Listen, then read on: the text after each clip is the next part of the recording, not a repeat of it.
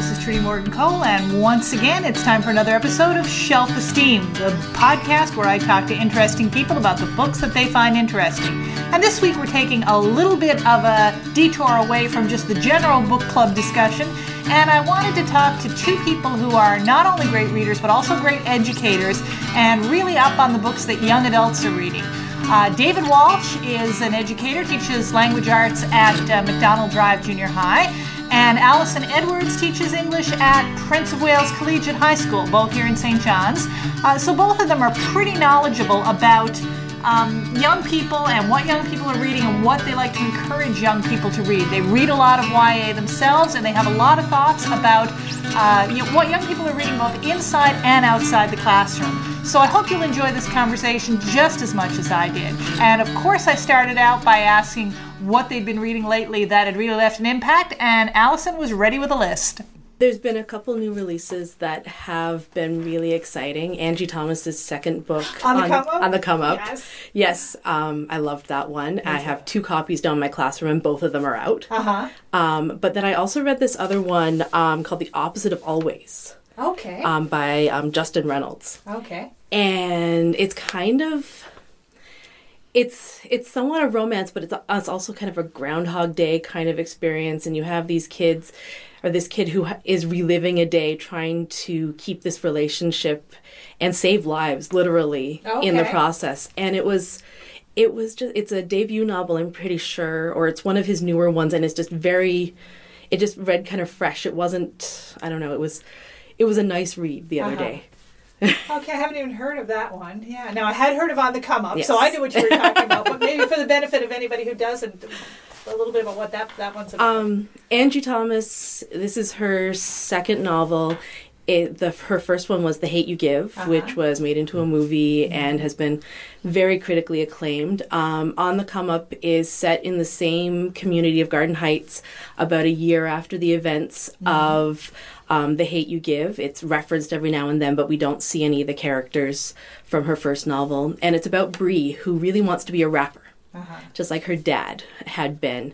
And so she she finds herself um, at different rap ba- battles and doing a lot to try to kind of save her family, hold her dad's memory because he was killed mm-hmm. um, several years before, while her family struggles with poverty and with the idea that her aunt is maybe doing some nefarious things and mm-hmm. then Bree has to figure out does she want success and at what cost yeah right yeah. to you know herself as an artist versus herself as a product mm-hmm.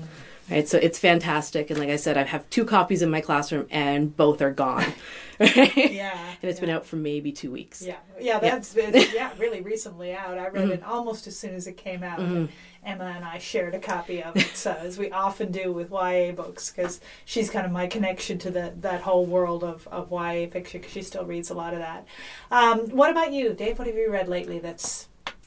Uh, most recently, uh, for YA, I read uh, two books by Cherie Priest uh, okay. I Am Princess X and The Agony House, which is her more recent one. Okay. So I guess you'd call them semi semi illustrated novels. They're uh-huh. not fully illustrated, but there are some illustrated sections, particularly in the um, the Agony House, which has a comic book as part of its uh, plot. Okay.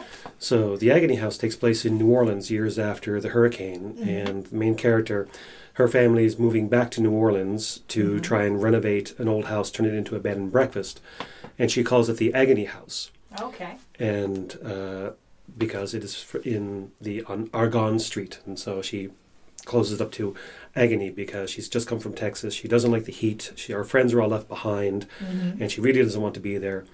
But she encounters uh, the neighborhood characters, and then uh, becomes to suspect her house has been haunted, and then has to set upon the mystery of what is happening in this house without telling her parents because they've got their life savings sunk into this project, and if they leave the house, then they'll be ruined completely. Mm-hmm and uh, her one before that, I Am Princess X, was another great mystery. Uh, female two girls who are friends through um, junior high, but then a car accident, one of them dies. Uh-huh. And um, when they were together, they created this character called Princess X, who was a katana wielding, uh, chucks wearing uh, princess who saved her own kingdom. Mm-hmm.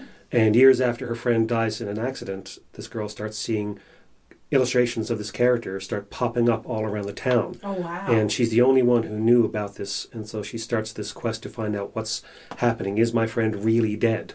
And where are these where are these images coming from that only I and this other girl knew about? wow. So those are those are quite good, and where they're semi-illustrated, they're good stepping stones for some of the kids that don't read, or I guess a bit more reluctant, you would say, Uh-huh. because you can say, look, it's not as threatening. There's pictures in there, Yeah. Yeah. and they actually work to help tell the story, particularly in the Agony House. Yeah.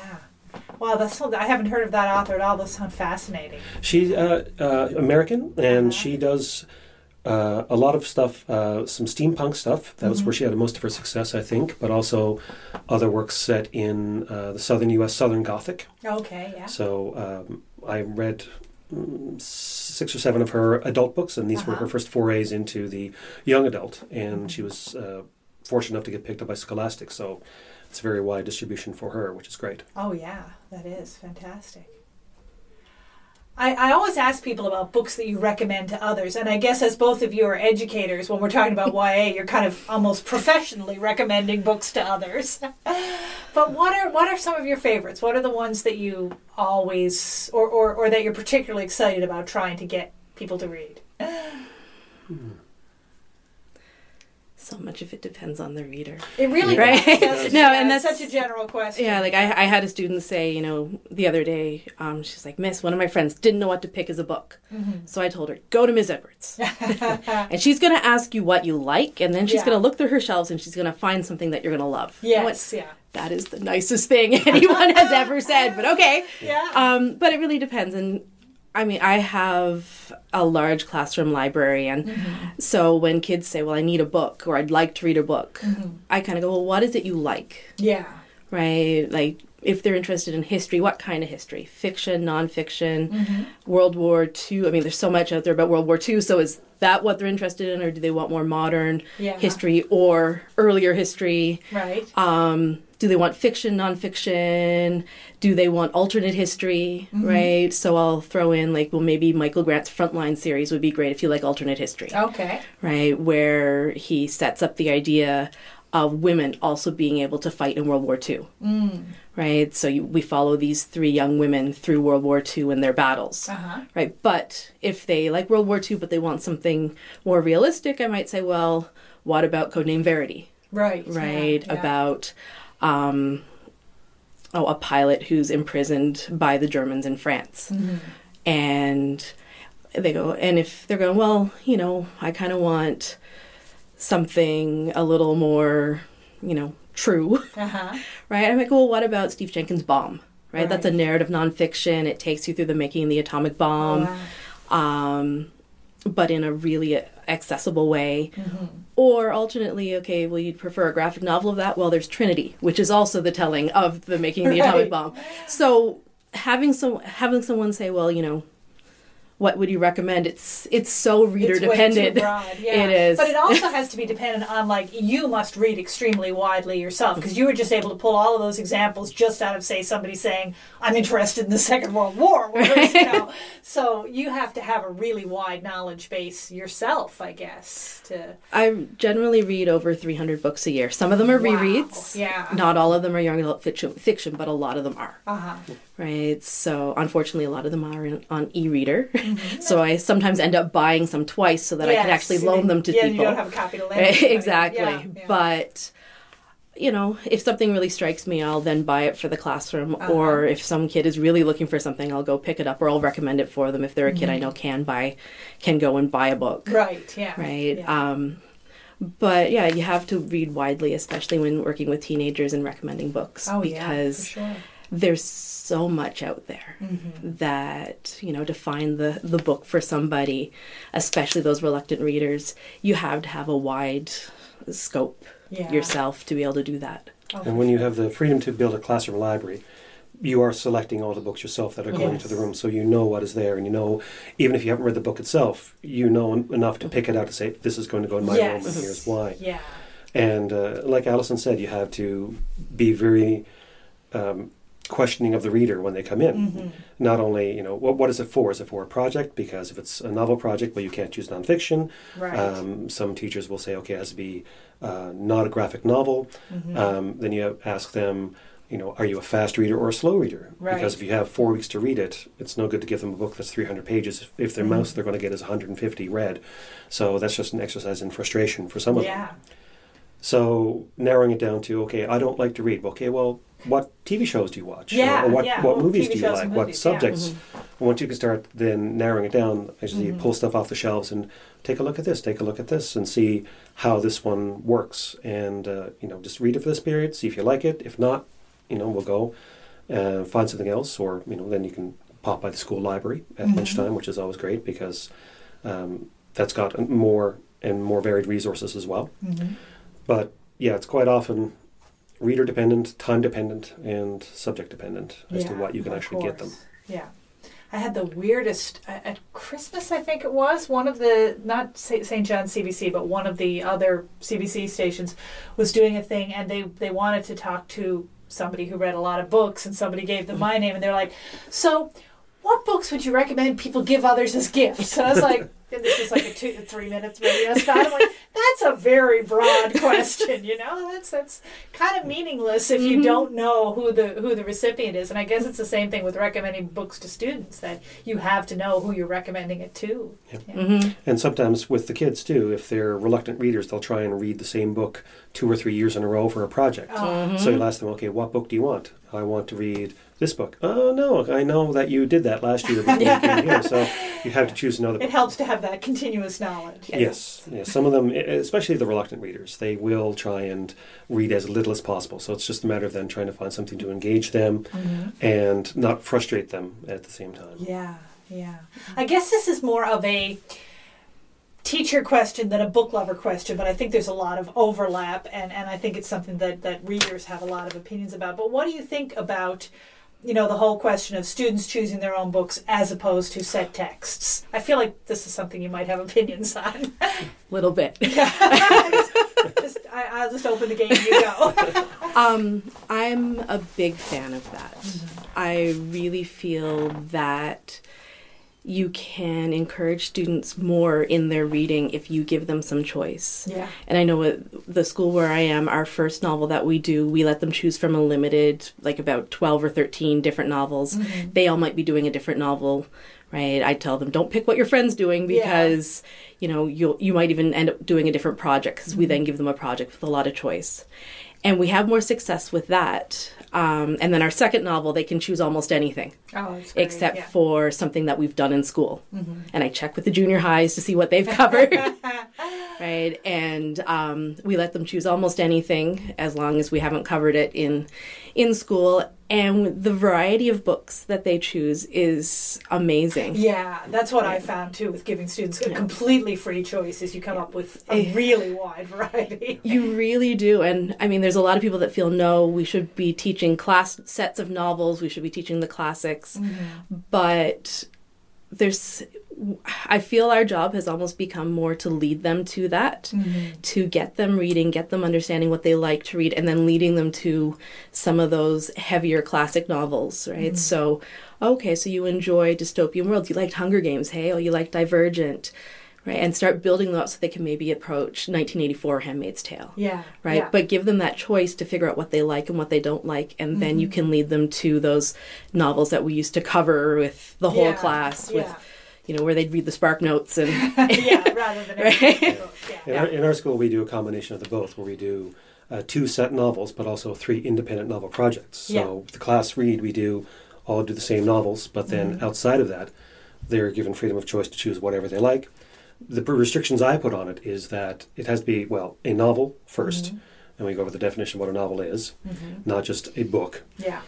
And I try to say there can't be a movie of it, so that they can't Just watch do the that. movie. Mm-hmm. But unfortunately, because young adult fiction is such the growth industry in publishing, they're making hard, movies yeah. out of everything, and it's very hard to do choose a novel which doesn't have a movie of it, is- if it has been in any way a recent successful novel. Yeah, that is one of the workarounds I've done for that with with um, freer choice is is one of your projects has to be to compare the book to the movie, so that then I feel like there's a fair chance they will have will have attempted both. You know. I've given the give me ten differences between yeah, the book yeah, and the exactly, movie, Yeah. and avoid, uh, there's usually hundreds of them. So yeah, it's not hard. So- exactly. yeah, for sure.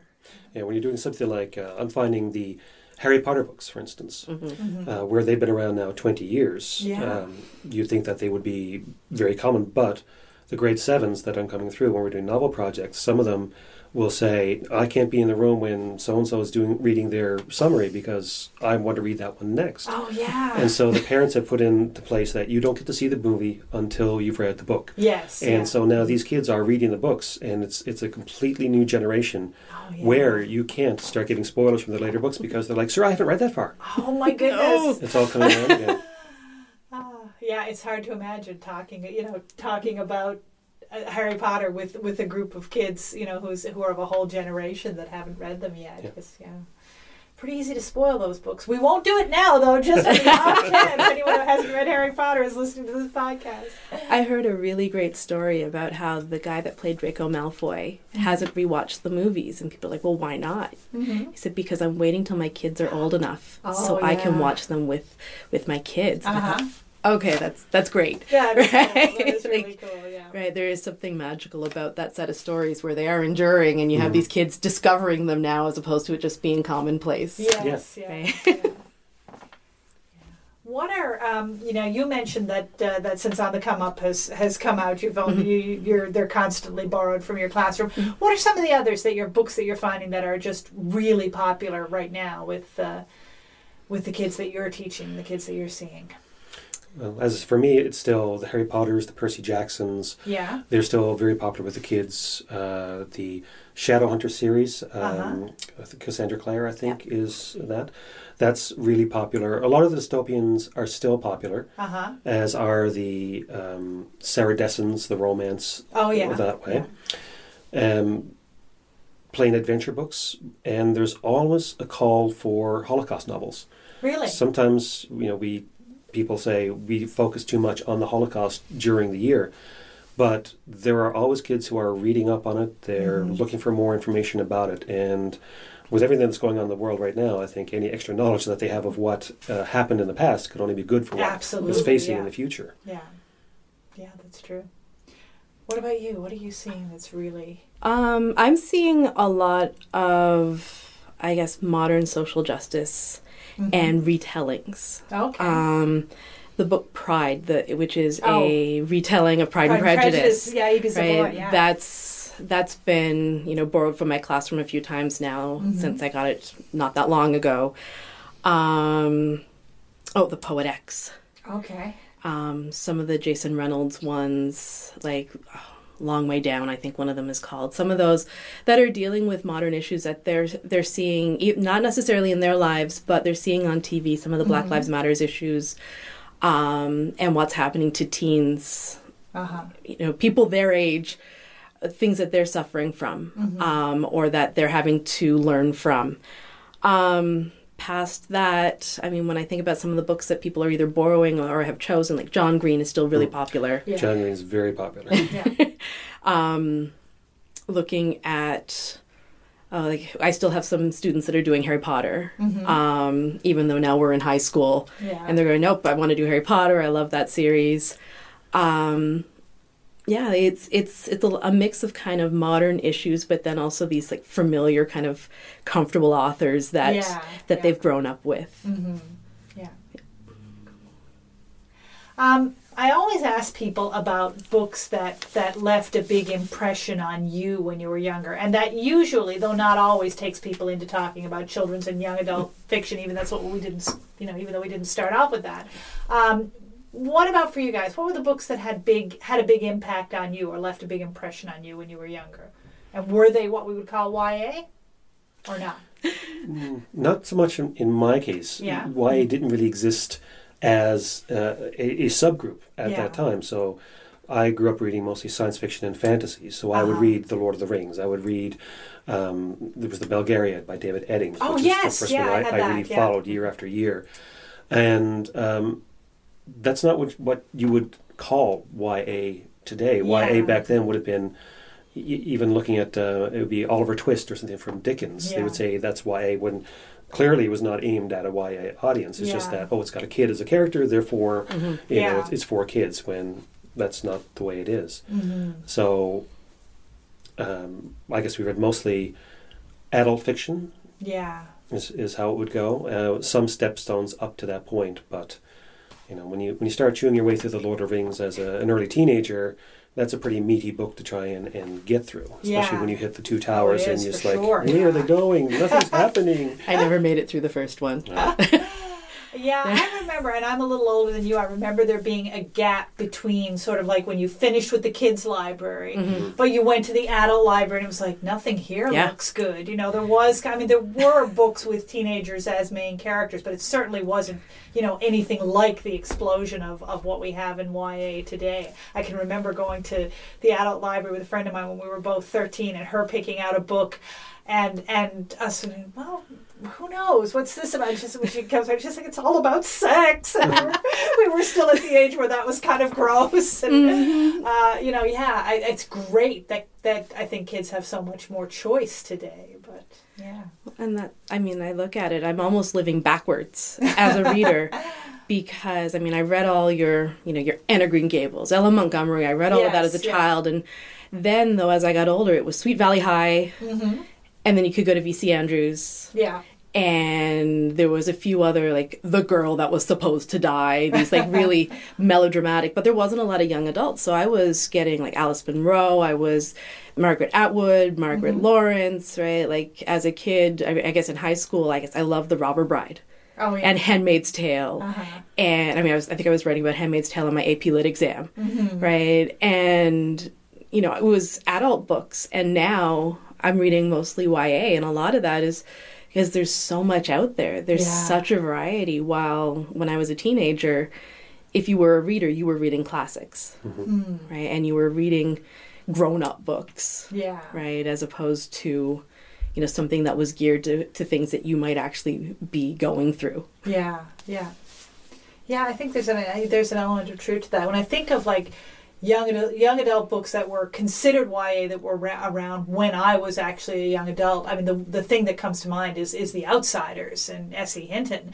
uh, which We still don't- that. that has really stood the test of time, hasn't it? Like when you think of how long that book has been around. Yeah, and the kids. The And kids that there are. Kids still who still like it? Oh, the kids Yeah, love it. Grade yeah. eight, they they love it.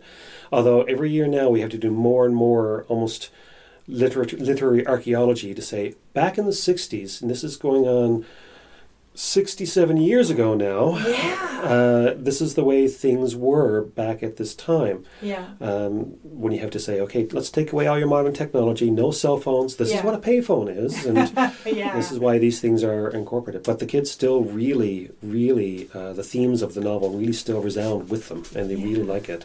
Yeah, I had I met a girl a few years ago. It's not not a girl I was teaching, but a friend of my daughter's, so she would be the same about the same age as Emma, who was obsessed with the novel The Outsiders and like had chunks of it memorized. And I was like, that is amazing to me that that that is still you know because it is in some ways it's such a different world, um, but it's still that that still connects. Yeah. I've never read The Outsiders. Oh my goodness, that is an amazing discussion. it would only take a couple of hours. I know. life. It's a very short My book. Or son studied it, Uh-huh. and you know, and- but I've also heard probably about ten to fifteen book talks about it. So I feel I know feel the like you know whole yeah. story. We Yeah. were geocaching, and one of the clues was a line from The Outsiders. Yeah. Like, oh, that's from The Outsiders. Okay, I Of know where we're going. yeah, yeah. Right, but I've never read it. Huh. I think at this point. I'm choosing to not read yeah, it because yeah, it's you're kind of almost like okay. resisting it at this point. yeah, exactly. There other books? Well, we've, we've said the Harry Potter ones, but are there other ones that really sort of stand the test of time? Because what I found, like, I did this thing when I was before I had kids, when I put a bunch of my favorite like books from when I was young, when I was a teenager, away, and thought I'll share these with my daughter someday. And my daughter became a really avid reader, but she had no interest in any of the books that I had saved because they were too old fashioned. Mhm. Um, you know, how do you, other than The Outsiders, which seems to be ageless, uh, do you find kids now have difficulty connecting with, with older books or the books that were written? Sometimes it depends on just how they're packaged. Yeah. Because when you look at the book, the kid will look at a book and go, "Oh, this is very dated." Mm. But like in the school libraries, when they're culling, they'll you know get, get a new copy of a book in to discard the old one. The old ones could still be good. It's Yeah. just that the new one looks more up to date. It's got a new cover, a new font style. Right. Um, it's not an old permabound with yellowing edges. yeah, yeah. And they'll pick it up and read it because they don't have the the visual cues that, oh, this this looks like something that my mom would have read. yes, yeah. So yeah. sometimes it's just a matter of getting them that uh, past that little visual Uh-huh. uh, block that they have. And um, I still have kids doing uh, book projects that I know their parents are influencing, where they're doing Anne of Green Gables or they're doing Yeah. Rebecca of Sunnybrook Farm. yeah. And uh, it's like, okay, so your mom had influence on this. So your mom felt very read. strongly about you choosing this book. But then some of them are making resurgences. I mean, recently they there Anne was with an E. well, yeah, the new Anne series, and then there was Marilla of Green Gables just published, Oh, which yeah. is, um, I guess, Marilla as a child, Uh-huh. um, and what it was like for her. And I think right now there's an Anne of Green Gables ballet that's about to tour, so some of them are starting to get new life either Yeah. through TV series, new books coming out. And kids are going, oh wait, I remember that, right? Like mom talked about that one. Maybe Mm-hmm. I'll check that one out now. Yeah, I find it's actually, particularly, and this is particularly true with Anne of Green Gables, uh, but or any Little Women too. It's like that. Any that sort of 19th century, early 20th century stuff. The language I find can be really distancing and a lot more difficult for uh, you know because writers write differently today, so our kind of brains are kind of tuned to reading different. And uh, you know, even almost to some extent with Tolkien, I think you get that of like you, people get lost in the forest of words and Yeah. find it hard to find their way out. I recently did an Edgar Allan Poe short story with my one of my level three class. Mm-hmm. They were like, "We did not understand that at all." Okay, let's go through word by word Yeah. and just talk about his word choice here and Yeah. and a bit about the time, but also you know define a few things for you, and it made it clearer to them. Yeah. But it wasn't something they could easily just pick up and and go with, Yeah. right? Because the language was a little much for some of them. Yeah. And I think some people get incredibly bent out of shape about that, like, oh, everything's getting dumbed down and kids are getting stupider and stupider. But, you know, to me, I think it's just that language changes and the way we write. Oh, well, that, that's it. We see the kids when we do Shakespeare with the kids. Yeah. You know, we're trying to overcome a 400 year distance Exactly, between our yeah. and language and Yeah. theirs, or 200 between ours and Poe's. I mean, mm. English changes. That's Yeah. that's what it does. Yeah. And it's not that it's it's getting dumbed down. It's just it's not what you had when you were growing up. It Yeah. doesn't make it worse. It's just different. Uh-huh. That's like I telling the kids sometimes when we're uh, doing grammar correction. It's like a lot is two words. In 20 years, it might be one. Right now, it's two words. Society is fighting hard to make it one word, but we're still out here on the barricades dying for it being two different words. Maybe after I retire. I mean, if I could, if I could just hand books to people and go, I think you'll like this, Yeah. without knowing much about them. You know, the hate you give would be one I would say. Look, like this kind of, if I'm looking at, the, I guess my teenage audience that I'm giving books to, it's like, you might like this one. This Yeah. is modern and has the language that you understand, right? But then, you know, if they like something a little that they have to kind of puzzle through a little more. There's a series I love that's called I Hunt Killers. Okay. And it's a great kind of look at nature versus nurture. The main character is the son of the most prolific serial killer in the States. oh, wow. And his dad is now in jail, but Uh-huh. someone has started doing copycat crimes. Mm-hmm. And so he's helping investigate, but he's also kind of going like, you know, I was brought up, I was supposed to take over the family business and I'm fighting it. Wow. And now, you know, how do I I work with the police and help them because I know mm-hmm. more than they do because of my background, but I'm a teenager Yeah. and I also would be considered first suspect, mm-hmm. right? But how can I help? And so it's this four, three or four book series, and it's just when you read it, it's like, oh man, that's so outside of anything I know. But at the same time, it's that universal story of am I who I am because it's who I am, or because of how I was raised, Oh, wow. right? So you know, any kid that goes, well, I kind of like mystery, I'm like, here, Here, take this yeah. one, right? Because it's one of those that I think gets overlooked sometimes, but is just this. I, I find it fascinating. Yeah, I had never heard of this this uh, series. It's a series. Yep. Yeah. Fascinating. Yeah, that's cool. What about you? Any others that you particularly like to recommend to people, or Uh, I don't know. It's it's very hard. A lot of the kids that, that are readers, they come in already knowing what they want to read, Yeah, yeah. and then again, it's just a matter of trying to find a book for someone else. Yeah. Uh, sometimes I find with the boys in particular, uh, it, it's a bit challenging to find them a, a novel because sometimes they prefer nonfiction over fiction, yes, yeah. and then you're trying to steer them into okay, well, this is a story you have to read.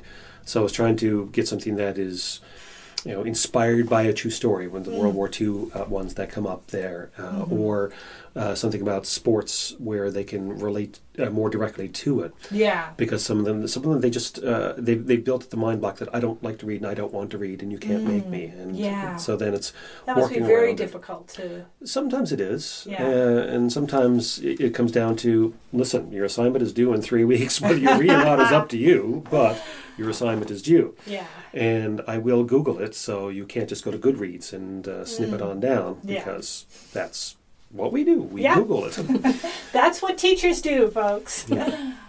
um, what's in, but if they're looking for something lighter, the Lemony Snicket actually is Oh, going through a yeah. resurgence as well now, in part Because thanks to the TV Netflix. series, yeah, the. Netflix series, which was great. I Yeah. thought I don't always love adaptations of books, but I thought that was so good. Yeah, so that but that one's making a big resurgence now as well with kids picking that up. So Mm-hmm. uh, if they're interested in that, and uh, I know there's some books coming out based upon the Stranger Things TV series. Oh, yeah. and there's a lot of kids who are really like that. So Mhm. these ones might be good to give to some of the other kids when they come in to say, Yeah, "Here, you know, try this. You like something darker or more macabre?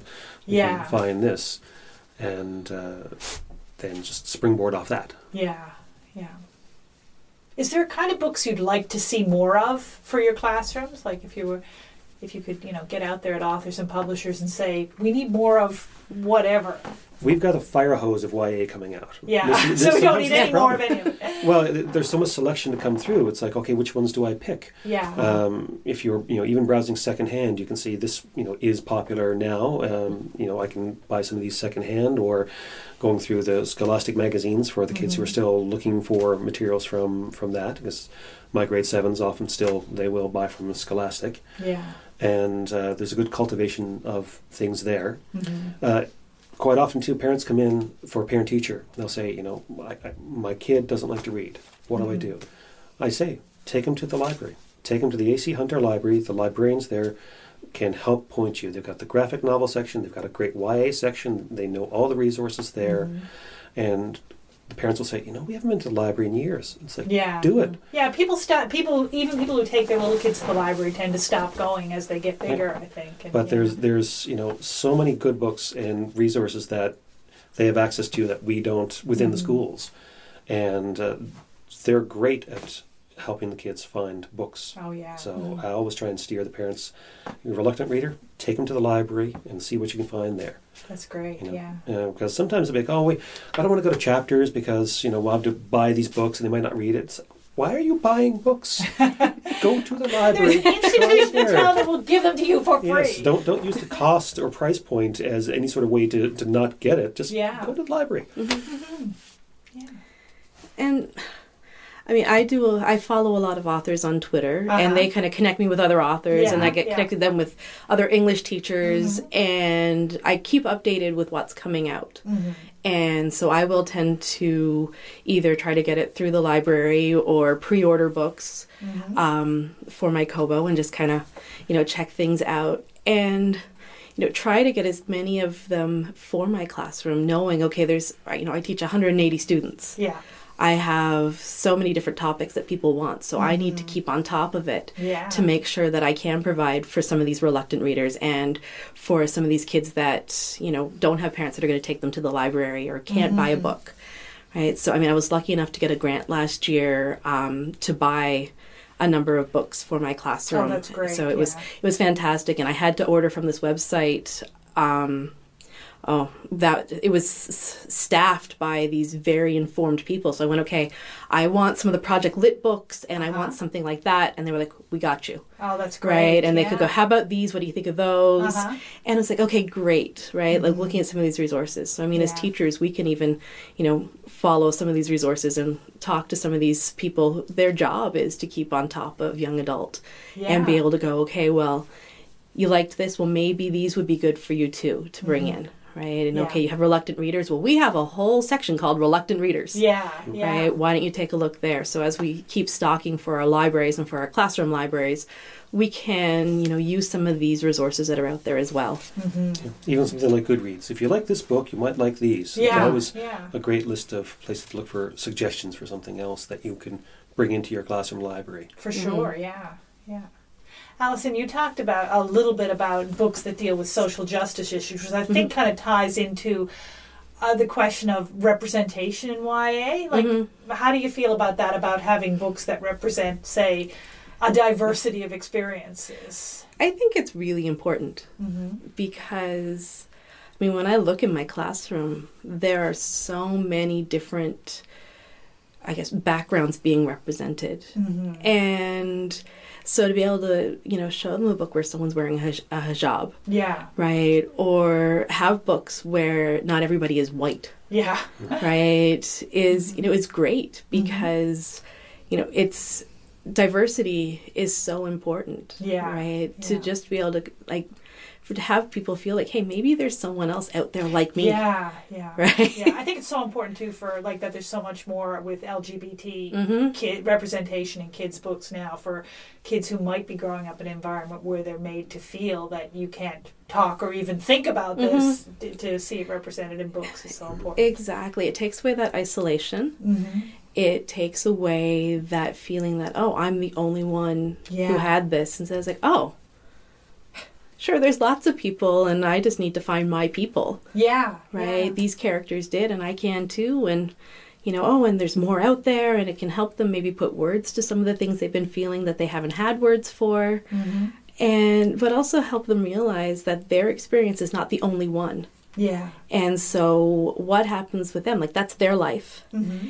And there are so many other people living so many other experiences, and they have to recognize that those are also important experiences, and they need to honor those as well. Yeah.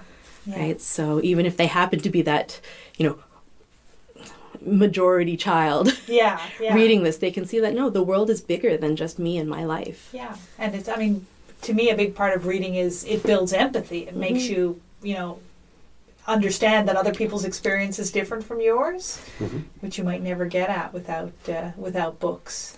Well, there's one I read recently that was about um, a girl who her family was from India, and I think she was first generation American.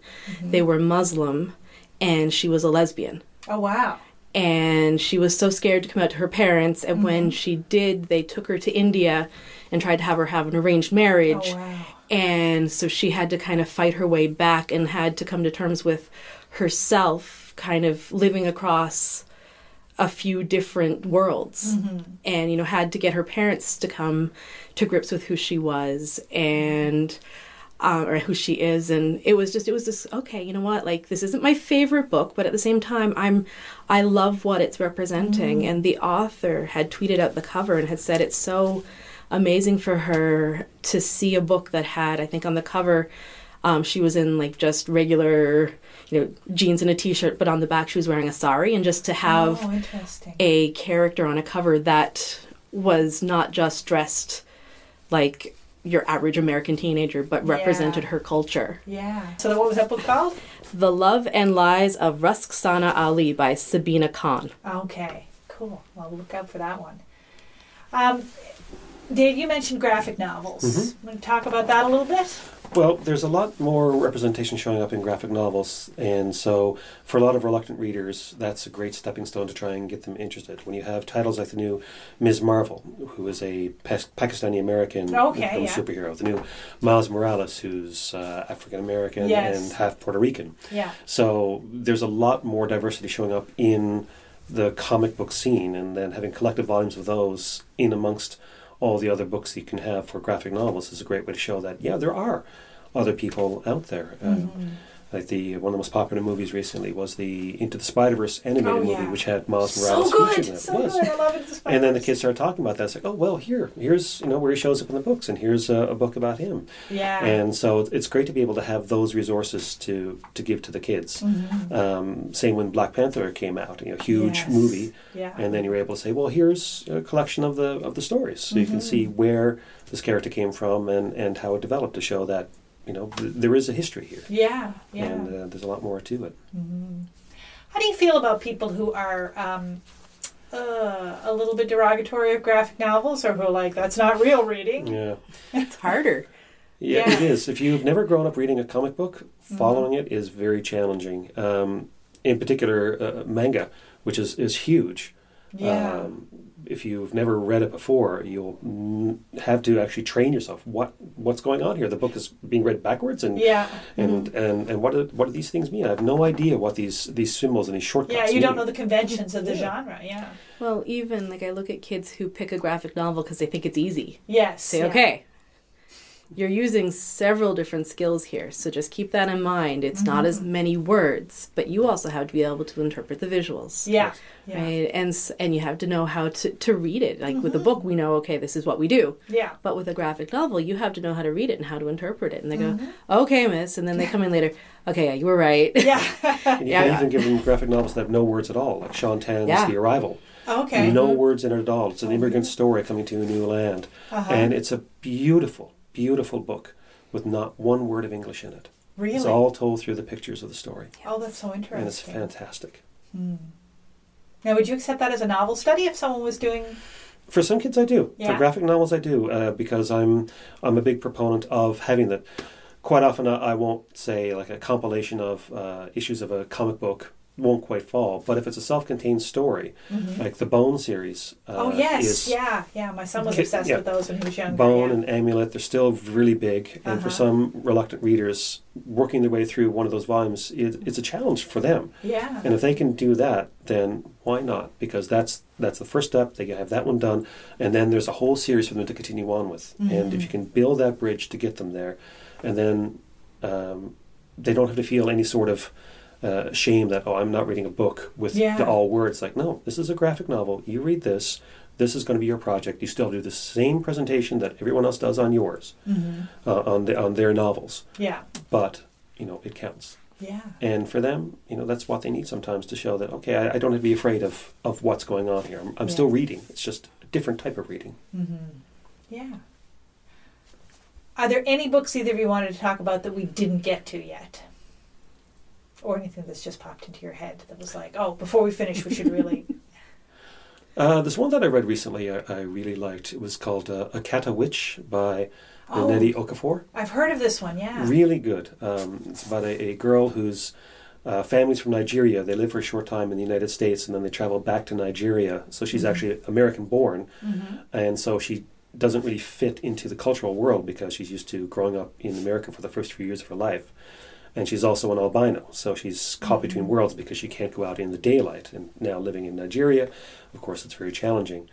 And then falls into this sort of magical realist world where she finds out that she's actually the inheritor of witch powers mm-hmm. and uh, gets initiated into an African tradition of magic. Mm-hmm. So it's a really good exploration of a non European approach to a young adult m- magical save the world type story. Yeah.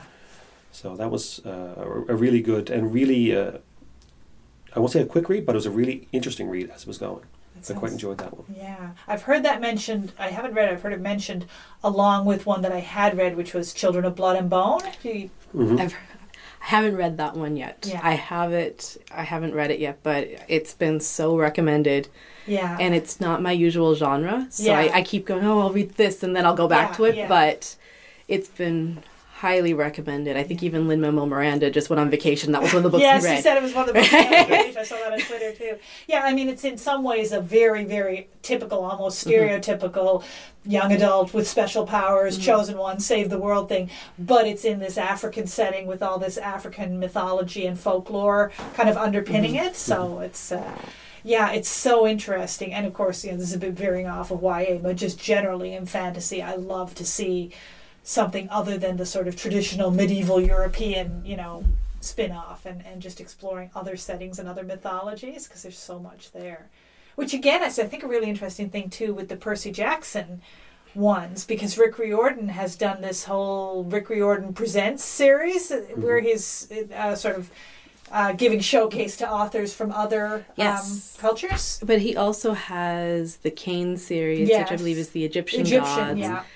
And I think did he do a Norse series yeah, as the well? Magnus, Magnus Chase. Magnus Chase so was, it's and, yeah. been- uh, and the Apollo series Yeah, is ongoing yeah. as well. revisiting Yeah, the Ch- uh, Trials of Apollo, I think that was. Yes, Yeah. right. So it's just Yeah. been interesting seeing so many kids go, well, I want to research mythology now. Yes, yeah. Right. Or but it's not always Greek mythology No, now. It's yeah. they're going, well, I want to look up Egypt. Yeah, Like, yeah. okay, yeah. I was cool. blown away by how much my kids knew about Greek mythology when Yeah. they were in high school. I was like, that's all from reading Percy Jackson. Which is not a bad way, but I think it's so cool too that that's sort of branching into other Mm-hmm. mythologies and other other cultures. Mhm. Yeah. Anything? Any other books you were thinking of, or did we cover all the ones? I on think little we- list? Covered most of them, if not all. That's um, great. would say if people are looking for diversity, there's this group called Project Lit Community, and every year they recommend about 20 books that are, um, I guess, deal with diversity or. Um, I guess different issues along that those lines, and so you know, they they encourage schools to have book clubs that where they read them. But otherwise, there's some of us that are just kind of following and going, okay, Yeah. oh, read that one, read that one, read that one. Right. So if you're looking for, I guess, a curated list Mm-hmm. of current diversity, Project Lit Community is a great place to check out and kind of start your your journey that way. Oh, that's great. Well, I always include um, on the, the blog of show notes a list link to all the books we talked about, but I'll also include a, a link to that as well. Uh, I want to say thank you so much for doing this. I think every kid deserves to have teachers like you and uh, people you know who love books and are and are really open about recommending them. So this was a great conversation. Thank you so much. Thank, Thank you. you. That wraps up my conversation with David Walsh from Macdonald Drive Junior High and Alison Edwards from Prince of Wales Collegiate, two educators who know a lot about books for young adults. And I hope if you're a young adult or have a young adult in your life, you've gotten some great suggestions from this podcast as well. As usual, you can look at the show notes where you'll see a list of links to all the books we talked about um, on my website, trudymorgancole.com, by clicking the Shelf Esteem link. And I'll be back in a couple of weeks with some more great guests. Until then, read a good book and build your shelf esteem.